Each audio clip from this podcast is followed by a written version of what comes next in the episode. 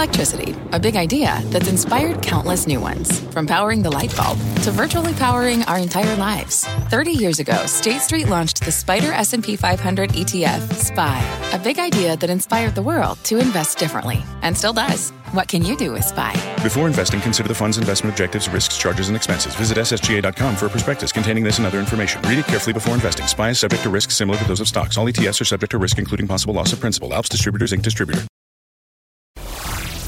Welcome to Closing Bell. I'm Mike Santoli in for Scott Wapner here at Post 9 at the New York Stock Exchange. This make or break hour begins with some sudden turbulence disturbing the market's recent calm as higher long term bond yields and some mixed earnings reactions help send the indexes toward what would be their worst day in months. You see the S&P 500 down more than one and a quarter percent, pretty much near the lows of the day. 45.11 or so was the low of the day. The Nasdaq has been the big underperformer. A lot of the winning stocks in that group, including semiconductors, leading to the downside. About 80% of all volume is uh, negative today on the New York Stock Exchange. Take a look at Treasuries. That's part of the story as well. 10 year yield up about 4.08. A lot of that gain in the yields on the long end happened after we got a stronger than expected ADP payrolls report. And we also have had uh, recent kind of indications of higher oil prices and maybe some inflation concerns. So, a lot of things in the mix, of course, along with that Fitch downgrade of the U.S. federal debt. That all brings us to our talk of the tape, where we ask is this just a routine, shakeout in stocks after this powerful multi month rally or a sign of a much tougher tape ahead? Here to discuss all that is Ritholtz Wealth Management CEO and CNBC contributor Josh Brown. So, Josh, uh, we can we can write it any way uh, we like. We could basically say everything lined up for this. We had a five-month winning streak in stocks. Sentiment was getting a little bit frothy. Technicals were stretched. We have a negative seasonality. Something's going to come along uh, to maybe create an air pocket, and we did that. On the other hand, we also had a lot of bears capitulating. Uh, the economy looks really strong, and everybody agrees with that. So, do we have you know the makings of a perfect ironic top? In the market. Where along that spectrum would you sit yourself? Well, as someone who is really good at explaining what just happened, I would say that this is not this is not very much more complicated than sell the news. You had a huge run up into this earnings season. We're in the middle of it. The, I, I think we're, we're on track to see a 7% decline in earnings for the S&P 500, which was the expectation for this quarter. Uh, and that's where we are. And, you know, you've had a lot of beating, believe it or not. If you look at that, we've had 51% of S&P companies um, report earnings. And you have 80% of these companies uh, beating on earnings, which is the highest number we've seen in seven quarters. So you're getting those good results. That was the reason for this huge rally we've had since May. Okay, we have them now. 64% of companies beat on revenue. Now you could say, well, that sounds low. Shouldn't it be like 72, 73? Yes, but here's the other way to, to, to look at that you're seeing companies with decelerating revenue growth still finding a way to beat on, on margins with that earnings beat. So I think on balance, like we're getting the justification for the rally we've already had. We're not really getting a justification for further gains from here. One thing I want to point out, very strange situation. Look at the reaction in stocks after they report the companies missing numbers are doing better on average the next day than the companies beating. Let me put some meat on those bones and then I'll turn it back to you. Um, companies reporting a beat on earnings, and a lot of my companies have beat and fallen that I'm involved with, an average price decrease of 0.7%. The five year average uh, is, is plus one. So it's not even an environment that's rewarding better than expected uh, reports. So if we just accept that, that we've had a lot of the run up and we're just getting the news that people are selling on, I think it's a better take than, uh oh, something's materially changed because we're still in an uptrend. You really have to pull the lens back, and you can see that. There's no doubt. Um, you know, you, look at the chart. The trend has been encouraging. Uh, we've kind of been rotating around. The market's broadened out. I was pointing out earlier that the lows for the day today, and really where we're trading right now in the S&P, is its 20-day average. Right? If you want to be a real kind of scalper, short-term trader, that's what you look at in terms of buying the first dip. On the other hand, you know, the sweet spot that the market has been in uh, where essentially we got comfortable that our companies are going to make their numbers. The economy seems like it's far away from recession, uh, and you know yields weren't doing a whole lot. Maybe there's a little more complication here, and and we were in a a market mode that wasn't really interested in thinking too hard about the tough stuff. Uh, and we get this Fitch downgrade, we get yields going above four percent, and the sweet spot looks a little bit less sweet. All right, so the Fitch thing, these are not serious people. I think it almost seems like their intention is to influence the negotiations in Congress, mm-hmm. but nothing's really going to change there. We've basically gone 20 years letting the Fed worry about the budget, and both sides of the aisle are guilty of this. And none of that has been a reason to, to stop investing, and I don't think that's going to change anytime soon. It's true. Debt, uh, debt is, is going higher, deficits are going higher. Uh, the spending has gotten out of control. The stimulus plans are actually creating more inflation. Fine, that's okay. Uh, it's I don't think it's it's the main thing here. What's most interesting in fixed income right now, at least to me, is the steepening. Uh, every yeah. treasury yielding three years or less is down right now. Every tre- treasury bond yielding five years or more is up. Uh, the 10 year, two year spread is now down to minus 0.82, which is the least inverted it's been since the failure of Silicon Valley Bank. To me, that's the big story. Uh, the 10 year yield is now back at its highest level. You have to go back to Thanksgiving. Uh, it's only 14 basis points away from the 2022 highs. That's the story here. It's a good story. It's a story yeah. of an economy not poised to fall into recession. Let's just take it as that and not try to make it more complicated. Sure. Um, the uh, let's hear what Jamie Dimon actually had to say about the Fitch downgrade and uh, and some other macro issues as he uh, talked to Leslie Picker uh, last hour. It doesn't really matter that much. Uh, you know, the markets decide. It's not the rating agencies who make these big decisions. Number two, they point out some issues which we all knew about, about our debt ceiling crisis and things like that. But uh, number three, most important, the American public, this is the most prosperous nation on the planet. It's still the most prosperous nation on the planet. It's the most secure nation on the planet. And I would point out to the rating agency, I could, that there are a bunch of countries rated higher than us, like AAA, but they live under the American uh, enterprise military system. For, to have them be AAA and not America is kind of ridiculous.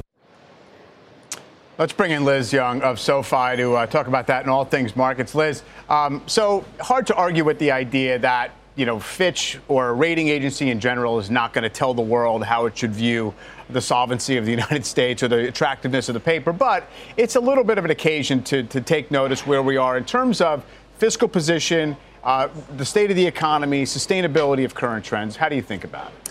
I mean, this is not surprising stuff, right? We knew that debt was high. We knew that we had continued to create debt in order to cover everything that we've done and stimulate the economy and sort of save us from disaster a la March of this year.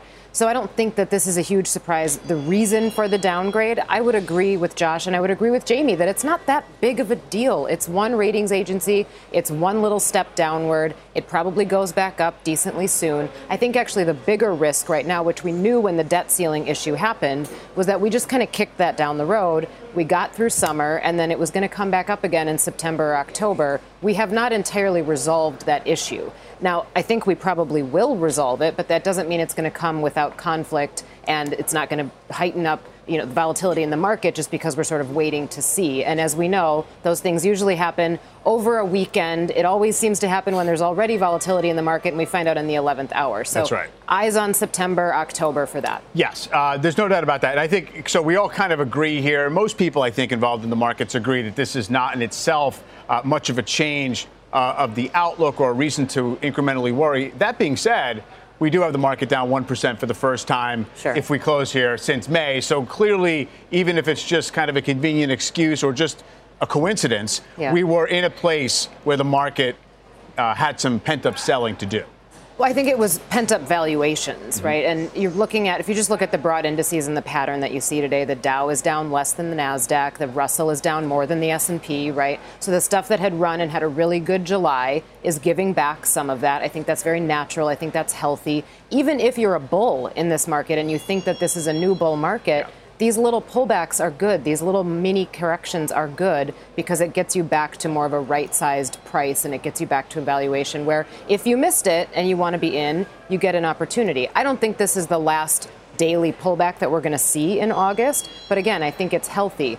The question that remains and that continues to be uh, further and further away, at least for me, is will this be the beginning of a deeper pullback? Will this be something that gets added on to with credit issues or something that could happen in fall and surprise us from the Fed? Sure. And, and I guess, Josh, to that point, I mean, in theory, there's a lot of house money that's been built up uh, so far this year in equities. The total return in the S&P went above 20%, up 31% from the lows. And even if you look back farther, you know, you look at the five and 10 year annualized returns to this point, it's like 12.5%. It's not like the market owes you anything right here. Uh, so for selling off on good earnings, at least in the short term, uh, and uh, and everyone seems to like the market after they were expecting a retest of the lows for the start of the year. Uh, uh, how does that shape up for you? I think today is what the old timers would call an inside out day. Their, the 20 best performing stocks in the S&P 500 this year have gains on average of 83%, and that's an average. So a lot of these things have more than doubled. That's your top 20 stocks. Go down the list. Eight of them are tech, six are consumer discretionary, three industrials, two healthcare, one communication. It's pretty broad based. If you think if you think about an inside out day, um, it's it's like all counter trend stuff going on. Those stocks, those top 20 names of the year, they're down today on average 3%, way worse than the overall market. So that's the kind of thing that you see on, on a day like today. And again, I think it's counter trend. Uh, the reality is, uh, Liz is right. If you've been locked out of this market because it's been trending and you just can't think straight and you're watching it tick up day after day after day, this is what you want to have happen. I really don't care what Abercrombie and Fitch thinks. Uh, I think this is a situation where you want to look for opportunities to get long. You want to see stocks pull back. If you want to use a moving average as kind of a gauge where they should pull back to, where the buyers step in, that's fine. I don't have a problem with that. Um, but we'll get through earnings here, and then we'll be basically facing a situation where we've had the trough quarter. We're not expected to decline another 7% in earnings next quarter. So this is this is the, the, the trough is here. Uh, and I think people will uh, go into the end of the year feeling positive about that, um, not not knowing where earnings will trend, but probably not down. Yeah, uh, gonna just walk right by you, you know, invoking old timers. Uh, I, I, I, know that was directed at me, but that's okay, Josh. Uh, we'll get to it another time. Liz. No, not you. Not okay, you. even Never older you. timers. Yeah, got it.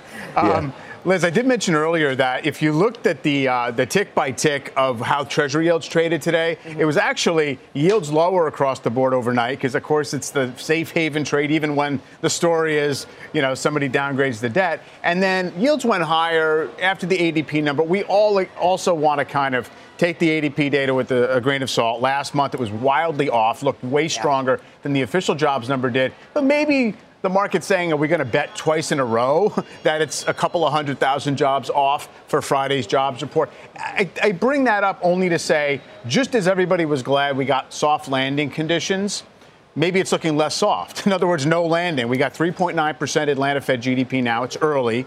Uh, and then we're, we're sort of gearing up for what is the Fed going to have to do to restrain this economy again.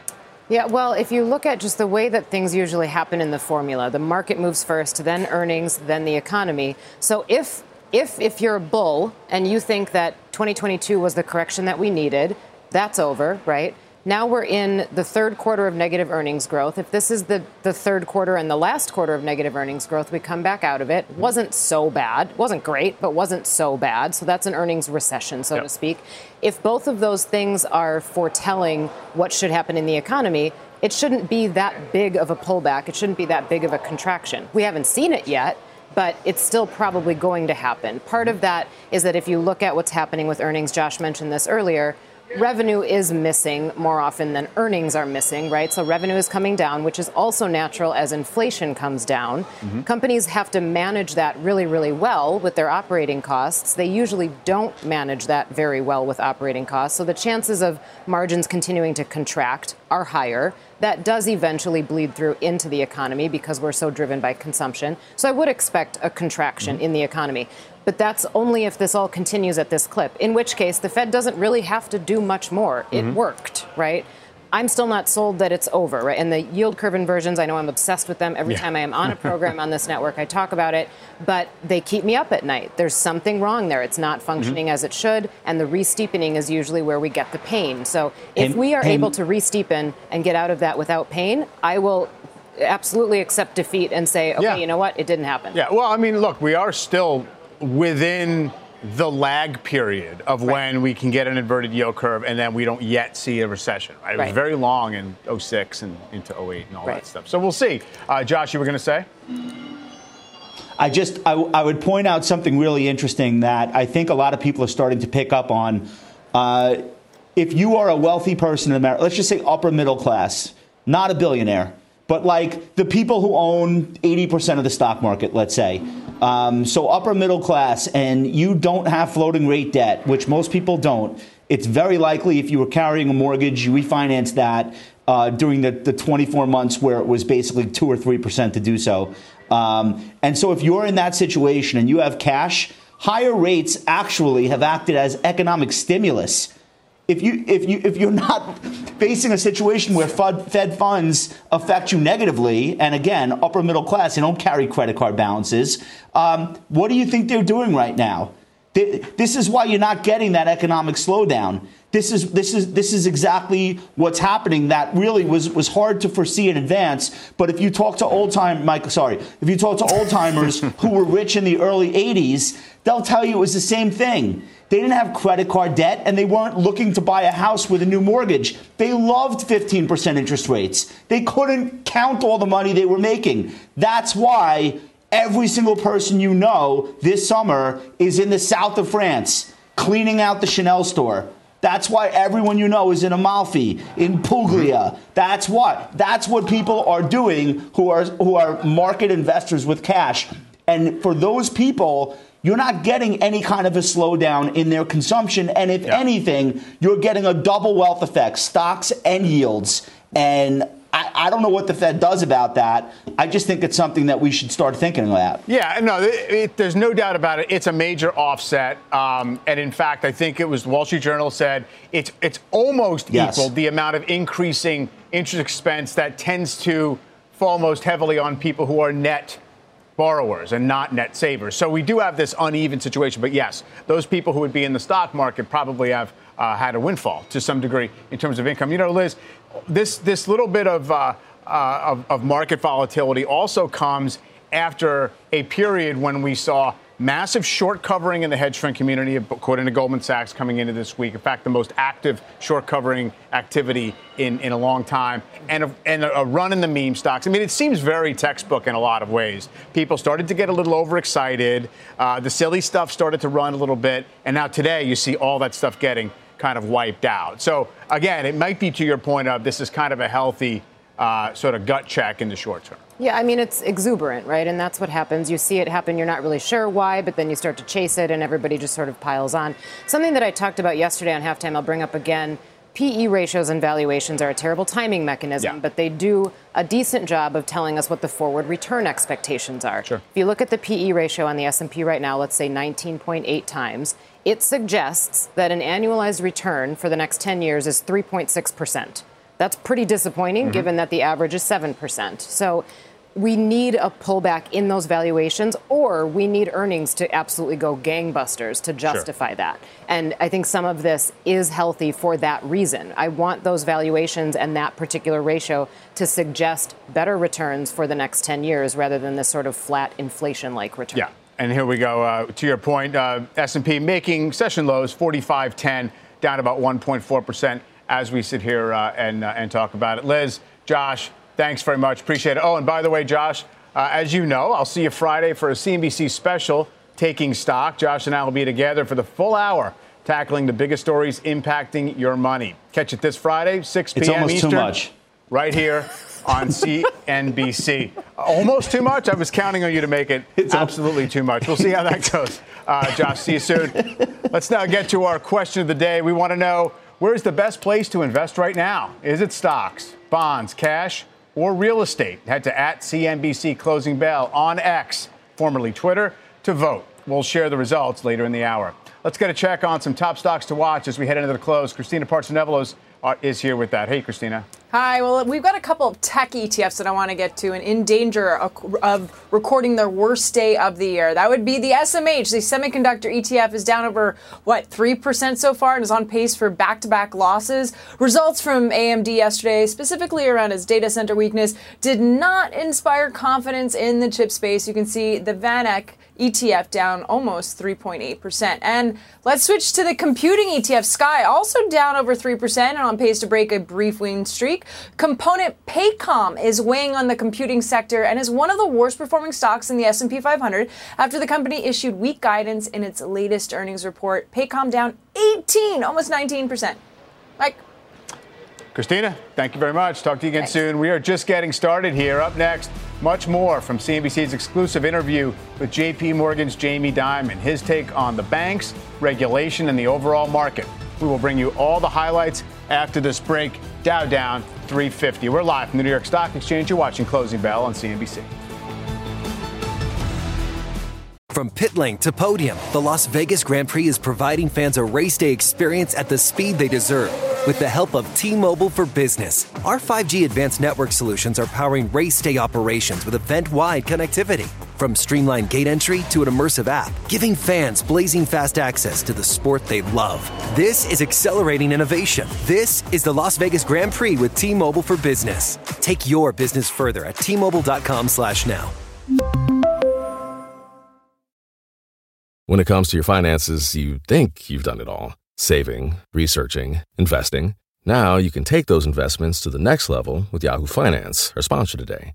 I have an investment account with Schwab and a 401k with Fidelity, and I use Yahoo Finance to consolidate them so it's incredibly easy to manage. They've been helping great investors like you for over 25 years. So, whether you're a seasoned investor or just looking to level up, Yahoo Finance can simplify things, putting all your tools and data in one spot. Yahoo Finance takes a 360 degree look at the financial news cycle. From breaking news, original editorial perspectives, analyst ratings, independent research, and customizable charts, they've got you covered. You can see all of your 401k and other investments by securely linking your brokerage accounts. Yahoo Finance gives you insights and helps you see your wealth in its entirety. That big picture perspective helps smart investors become even better. For comprehensive financial news and analysis, visit the brand behind every great investor yahoofinance.com, the number one financial destination. yahoofinance.com. That's yahoofinance.com. Welcome back to Closing Bell. JP Morgan CEO Jamie Dimon sitting down with our senior banking correspondent Leslie Picker for an exclusive CNBC interview within the past hour. Leslie joins us now live from Montana with the highlights. Leslie. Hey, Mike, you can actually uh, potentially see Jamie behind me. He's on his annual bus tour and he's currently hosting a luncheon with some clients here in Montana. Uh, but as you mentioned, it was a wide ranging interview. It was on the heels of some pretty sizable regulatory actions last week, known as Basel III Endgame, um, which heightens uh, the capital requirements for the big banks. It's a, a proposal at this stage, but he said that the banking industry has so many rules, but very little calibration among those rules. We need certainty, policy. That you know the stress test clearly didn't work. So we, you know, we do 100 a week, they do one, and they act like that's the real stress for the company. I'm far more worried about China and cyber than I am about that stress test. And I, I just think, and the other thing, we don't have many conversations with anymore. We should be having conversations with our regulators about what we're worried about, what they're worried about. There's almost none of that. So it's both lack of transparency and lack of conversation with real practitioners. A lot of people in ivory towers, a lot of opinions here, they've never been in the real world. I'd like to see them get in the boxing ring one day. And while uh, Fed officials would say that heightened capital requirements are important for financial stability, Dimon believes that the March and April turmoil wouldn't have been prevented by higher capital rules. He said they wouldn't have made a difference, but he was critical of the regulators' handling of the Silicon Valley Bank demise.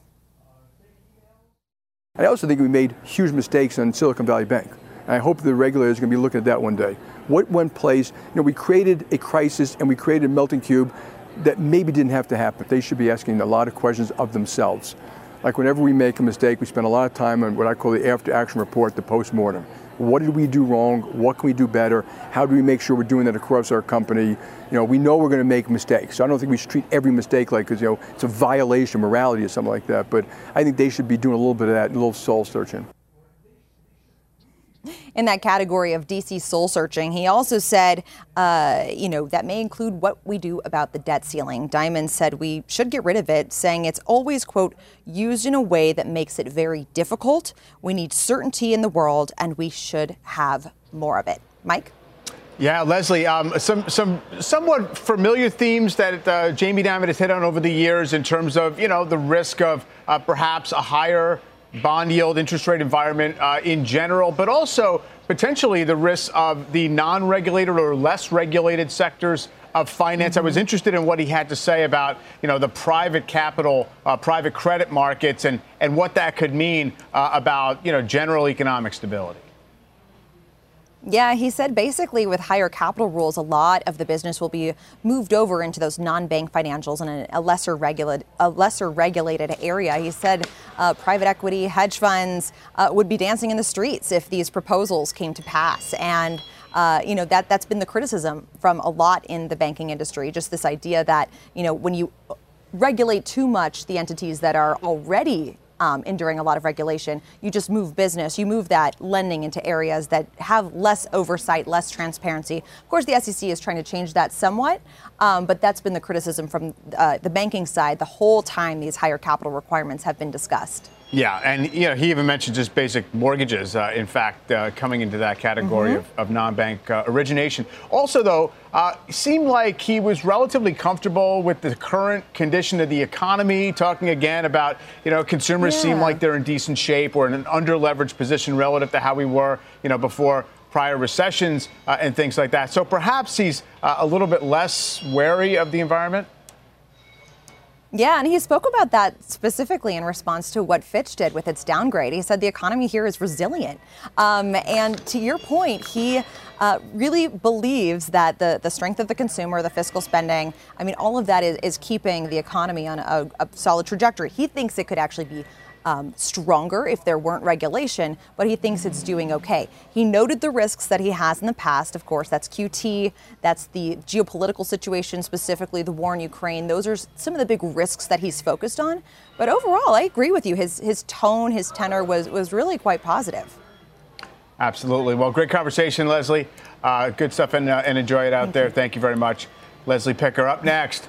We're setting you up for a busy afternoon of earnings. Analyst Dan Dolev standing by with what he's watching when PayPal and Robinhood report. Plus, Disney having a tough day along with the broader market. And we have new reporting this hour on the fate of ESPN. Those details when Closing Bell returns. From pit lane to podium, the Las Vegas Grand Prix is providing fans a race day experience at the speed they deserve. With the help of T Mobile for Business, our 5G advanced network solutions are powering race day operations with event wide connectivity. From streamlined gate entry to an immersive app, giving fans blazing fast access to the sport they love. This is accelerating innovation. This is the Las Vegas Grand Prix with T Mobile for Business. Take your business further at T Mobile.com/slash now. Indexes at the lows of the day. The Dow now clicking to a 400-point loss, down 1.1%. The S&P 500 uh, right above the 4,500 level, down about a percent and a half on the day. Meantime, PayPal shares uh, sinking as well as the company gears up to report second quarter earnings in overtime. Those results will be one of the few key prints giving a deeper look into the digital side of consumer spending. Joining me now at Post 9 with what to expect Dan, is Dan Dolev of Mizuho Securities. Dan, good to see you. Hey, Mike. Great to be here. Uh, set us up for PayPal. I mean, the stock has kind of uh, been in the wilderness for a little while, it seems. There's some concern about fee compression or the take rate, but trying to maybe bottom out there in terms of the fundamentals. So, what can we expect this afternoon? Yeah, I think the key thing, I mean, the key thing that got this, that killed the stock in the first quarter, it was down like 20%, is that take rate compression. They've got two ecosystems, right? The branded checkout and the unbranded, which is Braintree. And people didn't believe that the reason the take rate is compressing is because unbranded is growing five times faster. I actually did the work, and I think that's what's happening.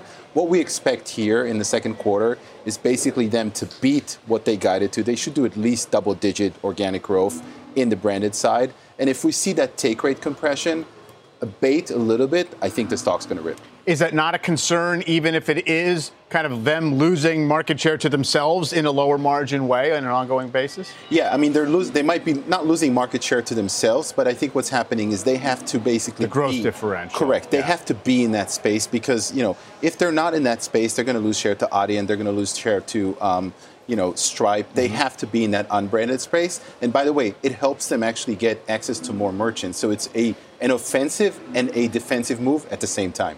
Um, do want to hit uh, Robinhood. What have been the trends there? We have seen a little bit of a revival of things like options trading volumes and, and the rest of it. So what's the what's the setup? Yeah, you know, I'm a crypto bear, but Yeah. surprisingly, you know, we talked about it a lot, but uh, and surprisingly, they're actually gaining share from Coinbase. Mm-hmm. We've proved it in uh, April and May in crypto. So they're gaining share in a space that I don't like very much. That being said, they're killing it. They're crushing it on options. Contract volumes or contract prices are actually coming down because of the VIX is coming down, volatility is coming Mm-hmm. down. The most important thing on Robinhood, and that's going to make or break the stock, is the um, margin growth because they're saving a lot of money, and also retirement. This Mhm. is a big initiative. If they do well on retirement, if they give you a few data points on retirement, this is going to make the stock work really, really well. Yeah, I guess the, uh, the the bid there is to broaden the franchise out, obviously b- beyond transaction pricing. Just quickly, I did want to hit on SoFi, which has been a story for for several days right now. Uh, big rebound on the uh, their numbers, and, and how does the stock set up now, valuation wise? I think it's actually, you know, you haven't even seen the start of what's going to happen here. I think it's actually very, very cheap. Like this could be like the next like JP Morgan of Bank of America in the future. Branchless bank, getting a ton of deposits. The big opportunity here, and this is the work that we've done today, we see three, four, 350 to 400 billion dollars of student refinancing TAM. None of this is in consensus right now. Stocks trading down today, mm-hmm. but you know, in three months we'd be sitting here and people would say, "Oh, Dan, you told us that three months ago that this is a big opportunity," because as the moratorium ends, a there's a massive pent-up demand for student loan refinancing. So I actually think it's very, very cheap. Mm-hmm. It's one of the best banks out there. All right, yeah. Well, the stock has in the past traded along with the prospects for student loan repayment. We'll see if that continues. Dan, good to see you. Thanks, Got to run. Thank you. All right, up next, we're tracking the biggest movers as we head into the close. Christina standing by with those. Hi, Christina. The power of company guidance. Two stocks moving in very different directions because of their outlooks. I'll explain next.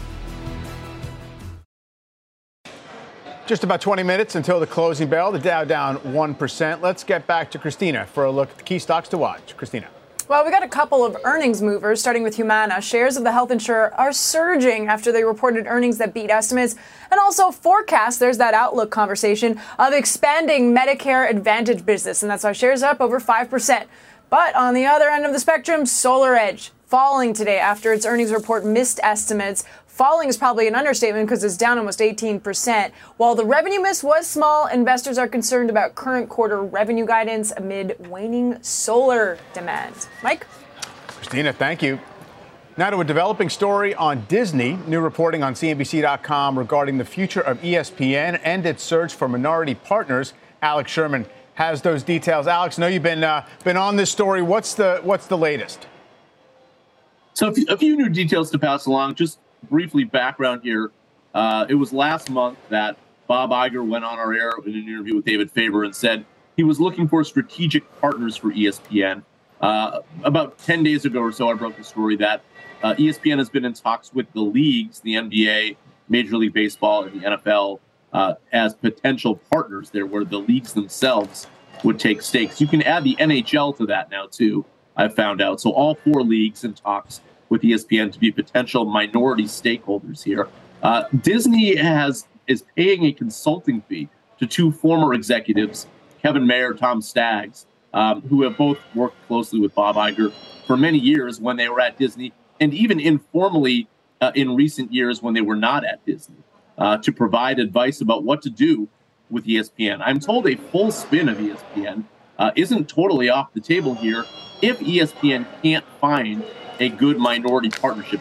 But Mayer Staggs and ESPN President Jimmy Pitaro are focused on what Bob Iger wants here, which is to keep a majority control of ESPN and then find some majority stakeholders, whether or not that's the leagues or someone else.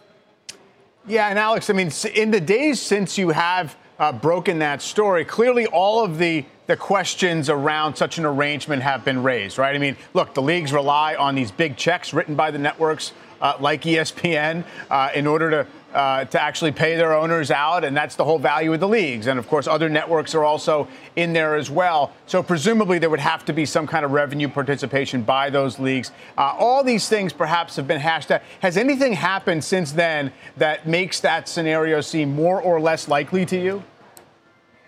Well, I can't comment on it from the league's perspective. I, I talk about it in the story on CNBC.com.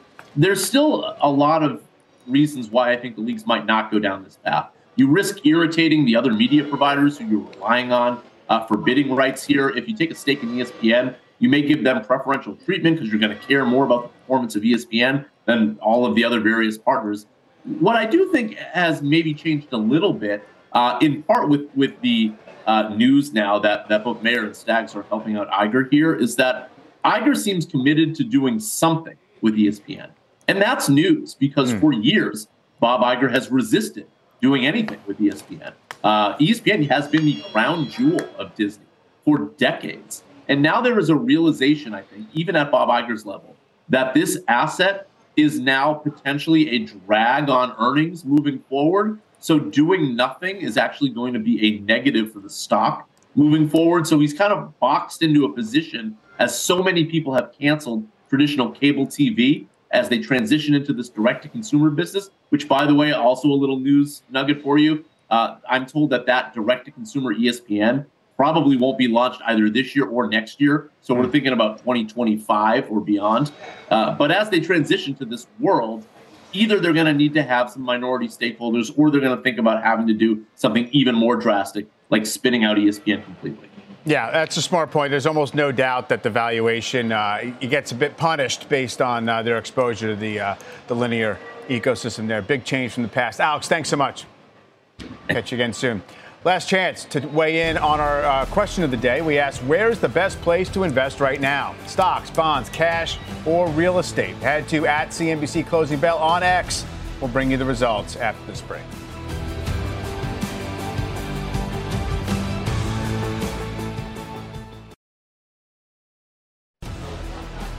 Let's get the results of our question of the day. We asked, where's the best place to invest right now? Stocks, bonds, cash, or real estate stocks? The clear winner. Everyone wants to buy this dip, which now stands at about 1.3% on the day in the S&P 500. After this break, your earnings rundown, the key themes and figures to watch when Qualcomm and MGM report, that and much more when we take you inside the market zone.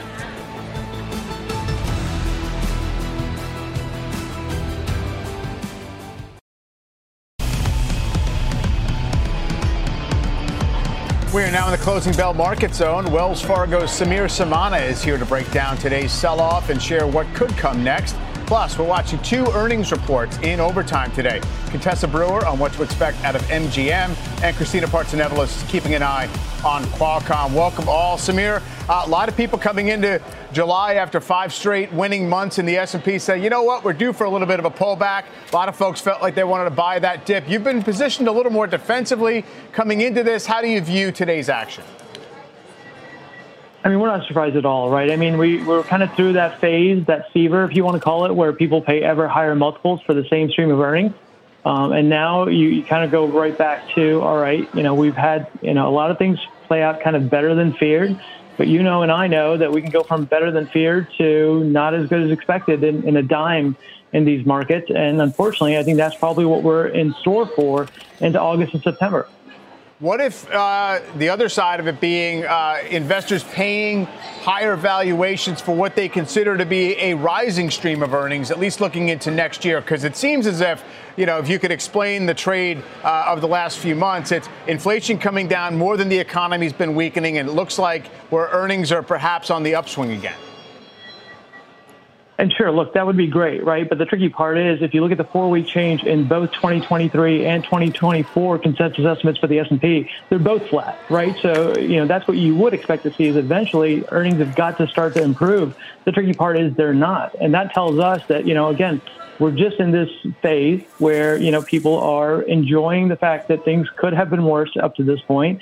We appreciate the fact that Wiley Coyote might be sinking into the canyon at a slower pace but, you know, at the end of the day, unfortunately, he is still falling. Um, and so we, we just don't want to play that game.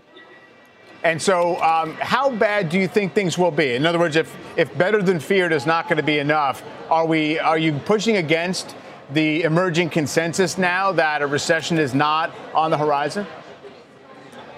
We are. We're still in the recession camp, and the reason we are in the recession camp is that's the only way to solve for inflation. Otherwise, you're going to have a Fed that is forced to go further. And if they are forced to go further, that Fed funds rate at higher levels than markets expect will drag that 10 year higher. And every time we've gone north of 4%, the market has been unwilling to pay the multiples that they're currently paying. So, for all those different reasons, about the only way this really works out in a positive way is if a recession comes sooner, inflation is solved for, and then the Fed actually can cut rates. You say it's still time to stay defensive in equities and fixed income. Uh, just quickly, what does that mean uh, specifically in each asset class? Sure. So within equities, we would stay up in market cap. We really like large caps. We like the sector mix, and we like kind of the quality characteristics, right? Lower debt, higher ROEs, et cetera. Um, we like the U.S. over international, so we would kind of stick with that theme too. Um, the sectors we like are energy, materials, and healthcare. We think those have kind of been left behind by some of the growth areas, so we would, you know, kind of maybe take a look at those. On the fixed income side, this is not the time to be chasing yield in you know lower rated parts of the market. We like treasuries, and at these higher levels, we'd be locking them in for long term. Mm. All right, Sameer, appreciate the uh, the update. Thanks so much. Let's get to Contessa on MGM. What are we looking for, Contessa? Well, in focus for MGM here is the Macau performance, and I will tell you that the gross gaming revenues from the whole destination are up more than 4,000%. So there's a lot riding on what MGM has to say about that's 4,000% in July, and that's year on year. But with all the skepticism on the Chinese consumer, the question that we want to hear from the CEO, Bill Hornbuckle, is are they spending, are they going to keep spending on travel to the world's gaming capital? We had bullish commentary from Las Vegas Sands. We are also looking at the second quarter performance in the U.S. and Vegas against tough year on year comps. Again, we got bullish commentary yesterday from Caesars CEO about the domestic situation heading to the back half of this year, and we'll ha- see how MGM stacks up. Finally, I'm hearing a lot of whispers again about M&A, especially where Entain is concerned. That's the JV partner in BetMGM. CEO Bill Hornbuckle tried to put the speculation to bed earlier this year when he said he was putting those acquisition attempts in the rear view, although he added for now. But BetMGM's recent earnings update put some juice back into that story, so we'll have to see how that goes there, Mike. For sure. And when it comes um, contested to Las Vegas, and I guess to a degree uh, Macau as well, you know, investors have been uh, attempting to figure out if we're seeing peak travel, peak lodging demand, you know, the peak desire to get away. Uh, what can we glean so far from what some of the uh, the, the, gaming companies have? Uh, okay, have so you know the two biggest operators in terms of footprint on the strip are MGM Resorts and Caesars. What we heard from the CEO of Caesars yesterday, and he came on last call with me last night. He said, "Look, we think." That we're going to get a 5% lift from F1 alone, and that the bookings, the forward bookings for Super Bowl in February, are way ahead of where they would be and at rates far higher than typical. And so he said, when you're looking at the kind of displacement that happens when you're bringing in those higher spending customers, you're displacing the lower segments. So mm-hmm. even if you get fewer visitors into Vegas, they're spending more. Uh, Formula One, football, and Taylor Swift is driving the uh, the travel and service yeah. economy uh, this summer. Uh, Contessa, thanks so sure. much. Let's get to Christina on Qualcomm. What do you have, Christina? Well, Qualcomm has really already set investors up with two warnings to avoid surprises. First warning was continued weak smartphone sales. Management already lowered its 2023 handset demand to high single digits year over year. Q3 demand, they're expecting to be worse than the normal seasonal drop off. And so the consensus right now on the street is that handset revenue will fall 1% quarter over quarter. The second warning from Qualcomm is about inventory levels. Management had guided for inventory drawdowns for, quote, at least the next couple of quarters. We're still in those next couple of quarters. They even called out a specific, quote, modem only customer cutting orders. So that is presumably Apple. Now, with those warnings out of the way, investors will want more or want to hear more on whether the smartphone market has shown a bottom.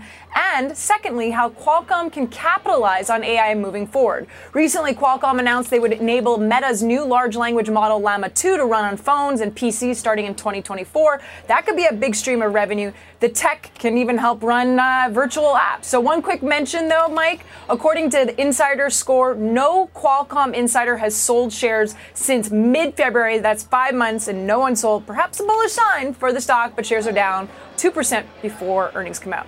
Very interesting uh, poll, Christina. Thanks so much. We'll talk to you soon.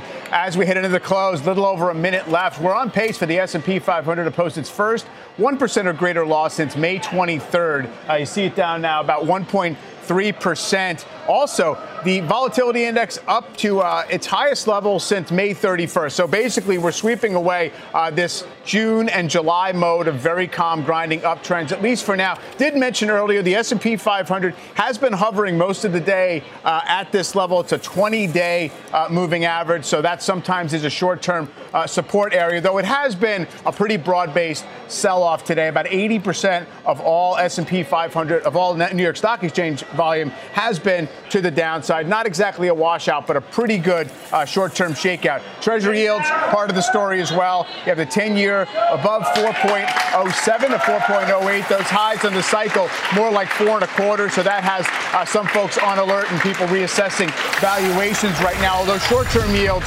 have remained much more contained, so no big change in terms of the federal funds uh, outlook from the Fed as we head way ahead, looking toward the jobs number on Friday and the next Federal Reserve meeting in late September. That's going to do it. The Dow down about 344 points into the close. Let's send it over to overtime with Jon Fortt and Morgan Brennan.